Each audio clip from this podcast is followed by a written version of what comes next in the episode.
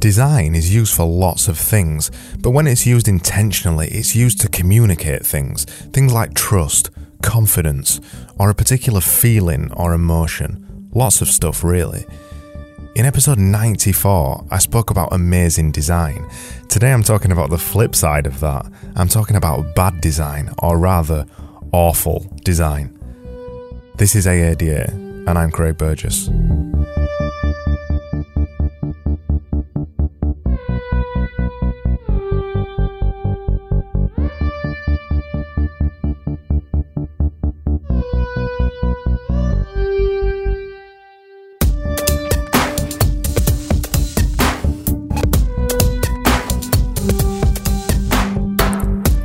Design is a funny old thing.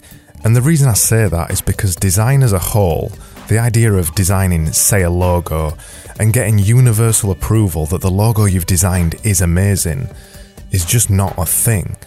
The funny thing with design or art or any other visual medium is that it's completely subjective. Utterly subjective. So some people may laud a new logo or brand as the new best thing, but there'll be just as many people on the other side out there saying it's the worst thing they've ever seen, that it's a crime against human eyes. You get the idea.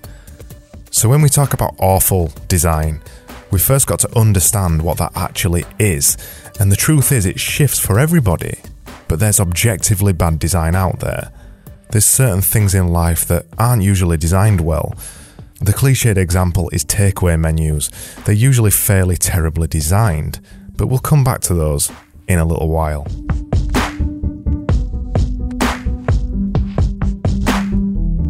When you're designing something, no matter what it is, there's a set of objective rules that sit behind design that make things look good.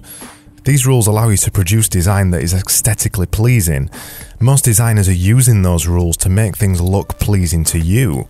There's certain rules of layout that dictate where things should be positioned and how they should line up, and there's also rules which dictate what colours work well together, so that when you look at a collection of colours, they don't burn out your retinas. When we're talking about awful design, most of these rules have usually been ignored, or it's not a skilled designer that's created it, so they didn't know any better. Good design is important for when you're trying to build trust with people. For example, banks very rarely have poorly designed flyers, logos, or websites. They need to build trust with you to make sure you feel confident that they can hold onto your money. But what about when it hurts for design to look good? What about when designing something badly is actually the point? Think about when you look at a well designed restaurant website. What's the first thing that you think? I bet it's the fact that you think it looks expensive.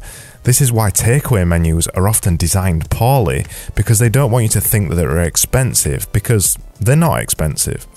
This isn't always done intentionally either because takeaways won't often pay for expensive skilled designers, so they usually use somebody cheap and get a cheap design as a result.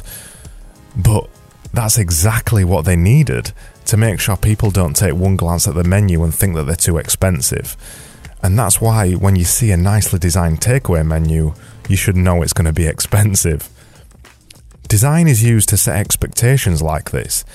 As I said, it's used to set up trust and expectations of price. Lings Cars also use this to great effect by having a truly awful looking website. But the most interesting part of their awfully designed website is it's all intentional. The website has been intentionally designed to look bad. They've intentionally made their website look cheap so that their deals look cheaper in comparison. And you can see other examples of this with the simple designs of EasyJet and Jet2 websites. They're simple and easy to use because they want you to know straight away that they're cheap.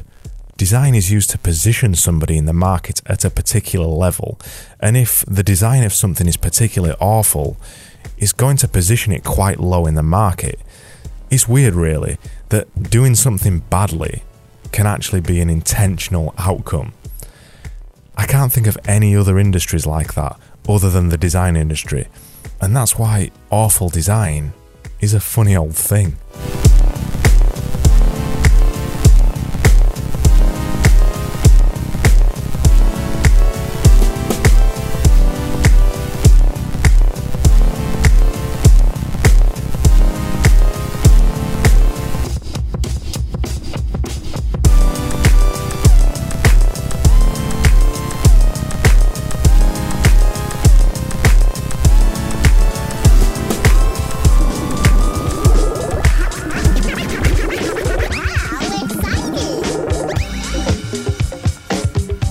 This was AADA, and I'm Craig Burgess.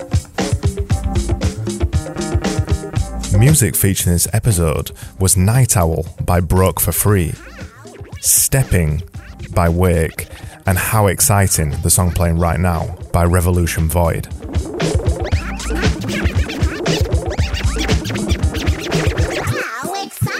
For a line by line rundown of this episode, go over to askadesigneranything.com forward slash EP96. I'm back tomorrow for another episode just like this one, and I hope you'll join me. Thanks so much for listening, and I'll see you tomorrow.